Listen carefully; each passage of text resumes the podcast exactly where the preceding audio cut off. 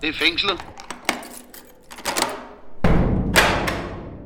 Du lytter til en serie podcast fra Fængselshistorisk Selskab, hvor vi sætter fokus på det danske fængselsvæsen i fortiden, i nutiden og indimellem i fremtiden. Jeg hedder Ole Hansen, og jeg er tidligere fængselsinspektør. I 1977 blev Ole Hansen ansat i Vridsløse Lille, som med hans ansættelse og tidernes skiften gik ind i en ny tid for ansatte og indsatte.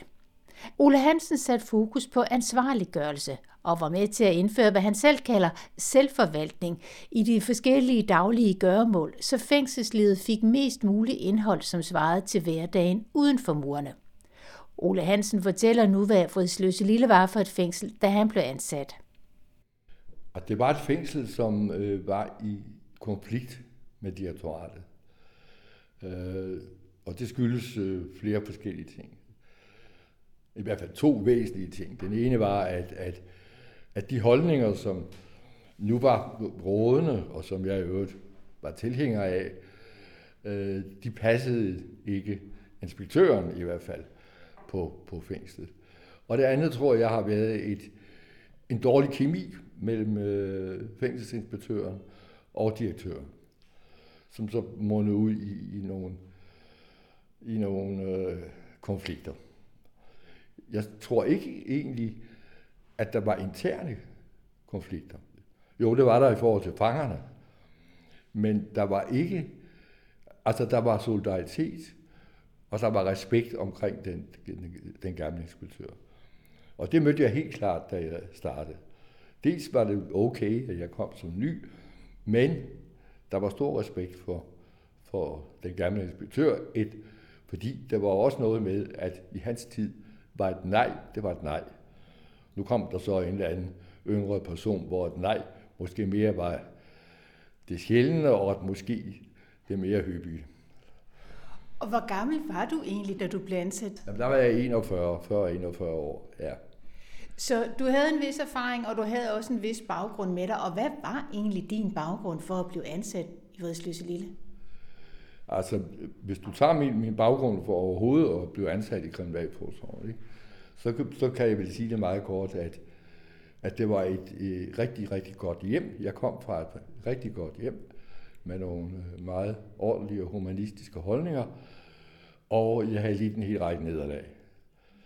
Og øh, de nederlag bestod i øh, to mislykkede studier. En øh, for mig positiv soldatertid, som så var vendt kørte lidt rundt med det. Og, og så et, et jurastudium, som var langt, langt lettere at komme igennem end de øh, studier, jeg havde prøvet før. Så jeg var, jeg var jo halvt gammel, da jeg blev færdig, og derfor blev jeg også sådan forholdsvis hurtigt efter ansættelsen i direktoratet øh, visinspektør, det vil sige, at jeg kom ud på et fængsel. Det ville jeg, har jeg altid gerne ville. Og så gik jeg videre derfra. Jeg var i fire år på, på Vesterfængsel. Så blev jeg forstander på personaleskolen, altså der stod på uddannelsen af, altså i alt væsentligt var det uddannelse af fængselsbetjente, men det var også øh, uddannelse af andre øh, ansatte. Og det var jeg så til 77, hvor jeg kom til Rigsløse, som jeg meget gerne ville. Og der var nogen, apropos dit spørgsmål om alder, der var helt klart nogen, der syntes, at jeg var alt for ung, og der var i hvert fald en 3-4 andre, som absolut skulle have den stilling. Du havde jo så også en anden ting med dig, og det var, at du tilbage i 1972 havde været med til at udarbejde en betænkning. Hvad var det for et stykke arbejde?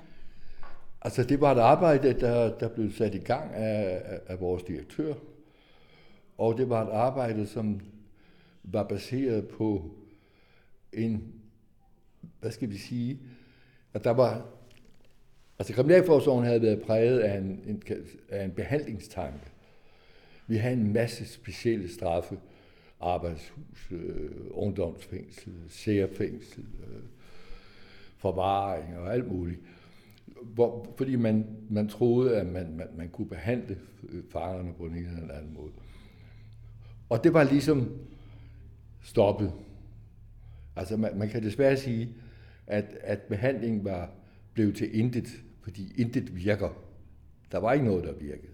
Det var ligesom det, de forskningsresultater. Og hvad så? hvad, hvad skal man så? Jamen, så ville det jo være naturligt at korte straffene af. For når straffene ikke virker særlig hensigtsmæssigt, så handler det jo om at gøre dem kortere eller helt fjerne dem. Og det var vores opgave i den der lille gruppe. Det var at finde steder, hvor man kunne øh, enten lave kortere straffe, eller lave straffe fra ubetinget til, til betinget. Og øh, det arbejdede vi så med nogle måneder. Der faktisk var vi ret meget hurtige, og, og kom med en betænkning, som forbløffende nok fik en, en vis betydning i retning af, at man afkriminaliserede, afkriminaliserede nogle ting, og man nedkriminaliserede noget andet. Så den betænkning, den blev så afsluttet og afleveret der i 72, og så i 77, der blev du så ansat i Vridsløse. Hvad var det for et, et syn på fængselsvæsen og, og fængselsdrift, som du tog med dig? Altså, for lige at vende tilbage til det med, med behandlingstanken. Altså behandlingstanken, øh, forsvinden betød jo i virkeligheden, at intet virker. Det vil sige, at de er fuldstændig ligegyldige, hvad man gør med fangerne. Og den kunne vi ikke rigtig æde, mange af os.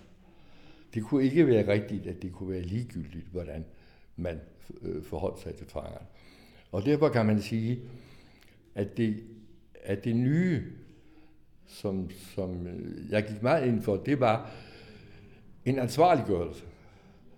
Altså, det kan man jo også kalde en form for behandling, men lad mig nu bare sige, at, vi, at det var en ansvarliggørelse af fangerne og en ansvarliggørelse af personalet. Og man ansvarliggørelse af fangerne, så, så, tænker jeg på, at de jo i virkeligheden, hvis man skal bruge sådan lidt et lidt negativt ladet udtryk, var forkælet i den forstand, at de fik udleveret underbukser, og de fik udleveret mad hver dag, og de blev vækket af personalet og, og sendt på arbejde. Så, så der var altså en, en, en forkælelse, som, som, som øh, jo i virkeligheden ikke virkede spor positivt på, på, på fangerne. Så det, det handlede om, og i forhold til personalet, der kan man sige, at, at der har jo været det modsætningsforhold mellem direktoratet og, og, øh, øh, og fængslet, men, men, men, men det har jo ikke at sige udmyndtet sig i, i sådan bare interne konflikter. Men alligevel var det jo sådan, at når man skulle vurdere en fange, om han skulle have udgang eller prøveløsladelse, eller hvad han nu skulle, ja, så kaldte man en, en overbetjent op fra den gang, hvor han arbejdede. Så tog han sin træsko af uden for døren til inspektørens kontor. Så gik han ind, og så blev han på en eller anden måde afhørt øh, om småt, stort og småt om fangen, og så blev han sendt ud igen. Det vil sige, personalet, det almindelige personale, havde ingen indflydelse på, og hvorvidt den mand nogensinde fik en udgang eller ej.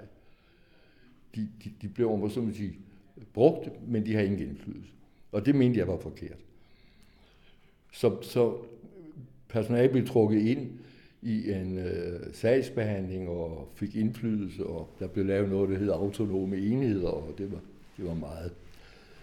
Når det drejede sig om fangerne, så, så var det en meget, øh, hvad skal vi sige, meget længere proces. Altså, men lad, lad mig nævne nogle eksempler på ansvarliggørelse. Altså det var sådan, at øh, når øh, fangerne ville have vasket deres tøj, så blev det pakket ind i noget brunt papir, og så blev det sendt ud til deres øh, øh, koner, som, som øh, vaskede det, og så blev det båret ind igen, med stor risiko for indsmugling af alt muligt stoffer. Øh, øh det krævede enormt mange kræfter. Så øh, der blev indført vaskemaskiner på afdelingerne. Det var lidt senere, men det var bare det var også et eksempel. Hvilket øh, fangerne øh, udtrykte øh, ret meget betænkelighed ved. Nu var det sådan, at, at at jeg har selv altid haft rimelig stort ansvar for alt tøjvasken i mit hjem, så jeg kunne så udlevere en, en manual til dem om forvask og 30 grader, 40 grader, 60 grader. Og, øh, og det kunne de godt se, men så henviste de til, at deres koner, jo, når de vaskede deres tøj, så sad de jo dernede i, i vaskekælderen eller i møntvaskeriet og kiggede på det her tøj, der kørte rundt i trumlen. Og det vil sige, at, at der var, de følte sig tæt på hinanden. Og, og, og det måtte jeg jo sige, at nu stopper festen. Ikke? Så det, altså, ansvarliggørelse mødte bestemt modstand.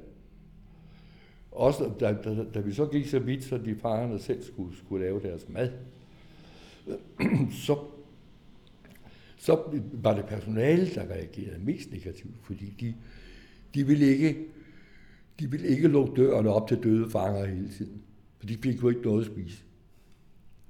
Også det viste sig jo at være, at være noget sludder. Altså det, det, det har faktisk været, for min, efter min mening er det med selvforvaltning, eller hvad du vil kalde det, det er den største succes i kriminalforsorgen. Så, så, det, så det, hvis jeg skal give et hovedtema, så er det ansvarlighed, og hvordan gør du det? Og, øhm, og jeg var, jeg var slet ikke enig om, at det var, det var vel en almindelig trend, men Brisløse lå nok øh, foran de øvrige lukkede fængsler, kan man Det tør jeg godt sige. Og lykkedes det så at få en ordentlig stemning? Nu er det jo sådan lidt sin sag, at du skal sidde og udtale dig på de indsattes vegne, men altså lykkedes det at få en, en ordentlig stemning, både for personale og for indsatte? Ja, det synes jeg. Det synes jeg godt. Man, man kan sige en, en lidt svær start, fordi øh, Øh, personalet var meget solidarisk med deres inspektør, og, og fangerne kunne egentlig godt lide det der med, at når man kommer op til den gamle lidt halvsuger inspektør, og spurgte, hvad der et eller andet, så løfter han ud og sagde nej, så gik de ud igen. Nu kom der et eller andet med, at der skulle der gøre undersøgelser, dit og undersøgelser, dat, og, og tit fik de ikke rigtig noget ud af det og sådan noget. Så øh, deres fangers indfaldsvinkel var ikke særlig positiv overfor, hverken over for mig eller, eller over for, men ja, jeg tror godt, jeg tør sige, at det ændrede sig meget. Jeg tror, man kan sige, at vi har masser af konflikter. Ikke med personale, eller, men, øh, men masser af, af, af, af konflikter med, med, med fangerne, men, men ikke konflikter, som, som om man så må sige, ændrede på, synes jeg, den gode stemning. Altså det er jo sådan, at Brisøse Lille, og, og, og det er ikke min fortjeneste, det er, øh, jeg vil gerne kalde det for en brisløse ånd. Altså det er jo sådan, at Brisløse er bygget som et forsoningsfængsel. Og Horsens er bygget som et, et, et tugt fængsel. Og, og, og, og det ændrer sig jo på et eller andet tidspunkt, hvor man, øh, så er det i virkeligheden de samme fanger, der sidder, næsten de samme fanger, der sidder. Men ånden er, den, er der stadigvæk.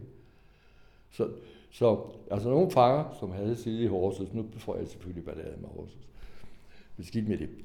Nogle fanger, som havde siddet i Horsens, sagde, i Horsens taler man til fangerne, på Rigsløse taler man med fangerne. Det kunne ikke siges bedre, synes jeg.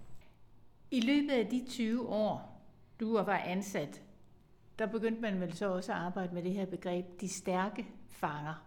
Hvad dækker det begreb egentlig over? Jamen det, det dækker over, at der vel stort set altid har været en magtgruppe af, af, af fangerne. Og, og forholdet på Rigsløse var, og, og det kan man jo diskutere, om det var rigtigt, men de var sådan, at, at, at de stærke fanger kunne udøve en, en, en vis magt over, over de andre fanger. Øh, eller en stor magt over de andre fanger. Og, og der var faktisk stærke fanger, som, som jeg godt vil beskrive som, som, som egentlig ikke øh, udøver nogen øh, negativ indflydelse på, på, på, på øh, fængslet. Blikkengadebanden kan man jo vel lave. Så de, de holdt sig dels for sig selv, men, men, men også være, der var, ikke, der var egentlig ikke rigtig noget med dem. Men, men der var jo rockerne, der kom over. Det startede med de store smuglere. Men altså, de store smuglere, som, altså, Digvand Svend og Sofa Kurt og, og hvad de hed. Og der er vi i 80'erne? Der er vi nemlig i, i, i 70'erne. 70'erne? Ja, der er vi i 70'erne. Men så kom, øh, øh, så kom rocker, rockerne, og Britløse blev til et øh, Hells Angels fængsel. Og øh, der gik egentlig lang tid før, før øh, jeg egentlig øh, kunne fornemme, at der var et eller andet helt, helt galt med den gruppe. Nå, men jeg er ansat i en, en kongelig undersøger, som jeg kaldte ham. Og øh, han skulle så under fuld anonymitet, skulle han finde ud af, sidder de på magten? Og han øh, fandt så ud af det, at de gjorde det. Og, øh, og så var det, ja, ja, øh, bestemt, at, at alle HR'erne skulle anbringes på en bestemt afdeling. Hvilket de var rasende over. Og, og med rette øh, klagede de over, og de klagede også til direktoratet, som og der, der, der skete det, og det ved jeg ikke, og det har jo, fik jeg jo også en kraftig næse for. Der skete det, at direktoratet, om man så må sige, forlangte at se rapporterne. Og det nægtede jeg. Fordi jeg havde lovet om anonymitet, og, og jeg havde ikke følt ikke, at der var nogen garanti for, at, at, øh, at, at det, det ikke ville komme ud. Altså, direktoratet var et stort sted, og en eller anden kendte en rocker og sådan noget. Det, det tog jeg slet ikke. Så jeg brændte det hele. Og øh, det kan du godt forestille dig, at det, det, var, det var ikke populært. Når fangerne klagede så øh, øh, til direktoratet, og de ventede så med at tage på afgørelse, fordi øh, de klagede, han klagede til ombudsmanden, Toft Hansen, som jeg var inde, og, og han kaldte mig så ind, Toft. Og han bakkede mig op. Altså, jeg, jeg var simpelthen, øh, jeg var, jeg var så lettet, som, øh, jeg ved. Han bakkede mig op, og sagde så noget om, at der skulle laves nogle procedurer i direktoratet, som kunne sikre. Og så havde vi B3, som den hed, øh, den lukkede afdeling, hvor, hvor, hvor de så ikke havde, havde kontakt øh, til andre. Hjalp det? Ja, det tror jeg, man må sige, det gjorde en ting er jo så, hvordan reaktionen er inden for murene blandt de ansatte og blandt de indsatte, men hvordan uden for murene, hvordan var reaktionen egentlig på dit arbejde og det, der skete i Fredsløse Lille i de år, hvor du var ansat? Altså, reaktionen var blandet. Altså, øh, i virkeligheden øh, fik vi jo i lang tid lov til at, at leve øh, pænt i de skjulte, og det vil sige, der var ikke så meget redaktion. Men, men, men så skete der jo pludselig det, at, at, øh, at kriminalitet blev et, et øh, lå højt oppe før folketingsvalget eller sådan noget. Så det blev det interessant. Og så var der øh, blandede reaktioner. Øhm, men, men det var alligevel sådan, så at når man, i hvert fald, når jeg kom ud og talte til Rotary og alle mulige mærkelige steder, øh, så kunne man klart, man mødte modstand i starten. Men det var, det var som om, når man så havde været der et par timer, så, så øh, ændrede øh, situationen sig. Øh, og det gjorde vi nok ikke nok. Vi, gik ikke, vi, gik, vi var nok ikke godt øh, ude. Jeg kan se det samme her i, i min nuværende liv som museumsmand, at, øh, at der møder også at møde øh, grupper ude på, på, på Brisløs og Vester, som, Øh, Øh, er meget, meget negative i starten. De har det alt for godt. Hvad fanden har de fjernsyn? De må, det, det, skal jo, det er jo ikke nogen højskole. Og når man så har været der, når de så har været halvanden time, og man har set og snakket og sådan noget, så inden de går, så siger de, ah, vi kan lige godt se, at så nemt er det ikke.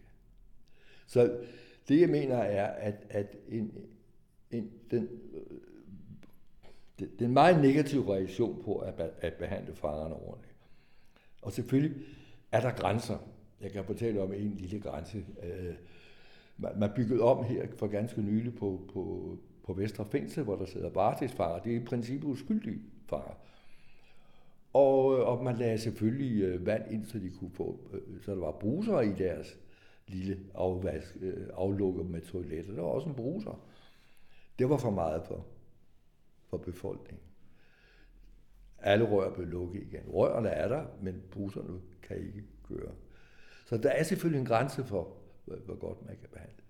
Men den grænse øh, øh, er, skal man jo bare acceptere, og så handler, handler det jo om, at man, man kan komme langt med en beskrivelse af det, som allerede i, øh, i 1946 kom der en anordning, som siger, frihedsstraf er kun frihedsstraf. Det er ikke alt muligt andet. Det er ikke vand og brød. Det er ikke pisk. Det er ikke det er frihedsstraf. Du har berøvet din frihed. Det er straffen. Og man kan sige, 1946-historien, det var det, der egentlig begyndte at slå igennem i vores tid. Og det kunne vi have forsvaret bedre.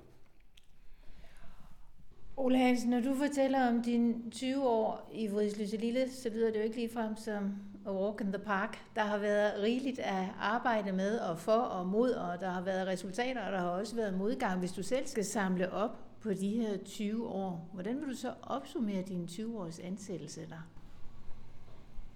Jamen, jeg kan vel sige, at, at åbenhed og, og dialog og synlighed, altså hvis jeg tager det sidste først, så øh, kan jeg jo sige, at min dør var altid åben. Og når jeg havde bare lidt overskud, det havde jeg bestemt ikke hver dag, så gik jeg rundt i fængsel. Og synligheden består så også i, hvordan møder du de mennesker, du møder, når du går rundt i fængsel. Hvis personalet kan se, at man møder fangerne på en rimelig, ordentlig møde, øh, måde, ja, så tager de uvikårlige øh, stilling til det, og så gør de det, nej, så gør de det også, men der er i hvert fald, det er i hvert fald, og, og så skal du lytte til modstand. Vi havde, eller jeg lavede noget, der hed morgenmøder, det var faktisk næsten hver dag, hvor jeg ligesom sagde lidt om posten og kom med nogle halvt dårlige villigheder, og, og, øh, og, øh, og så kunne jeg altid se, at der, øh, når der sad nogle bestemte betjente, så, så skulle jeg have tæsk. Og, og det tror jeg, det virkede rigtig godt, for de fik selvfølgelig lov til at tæve mig.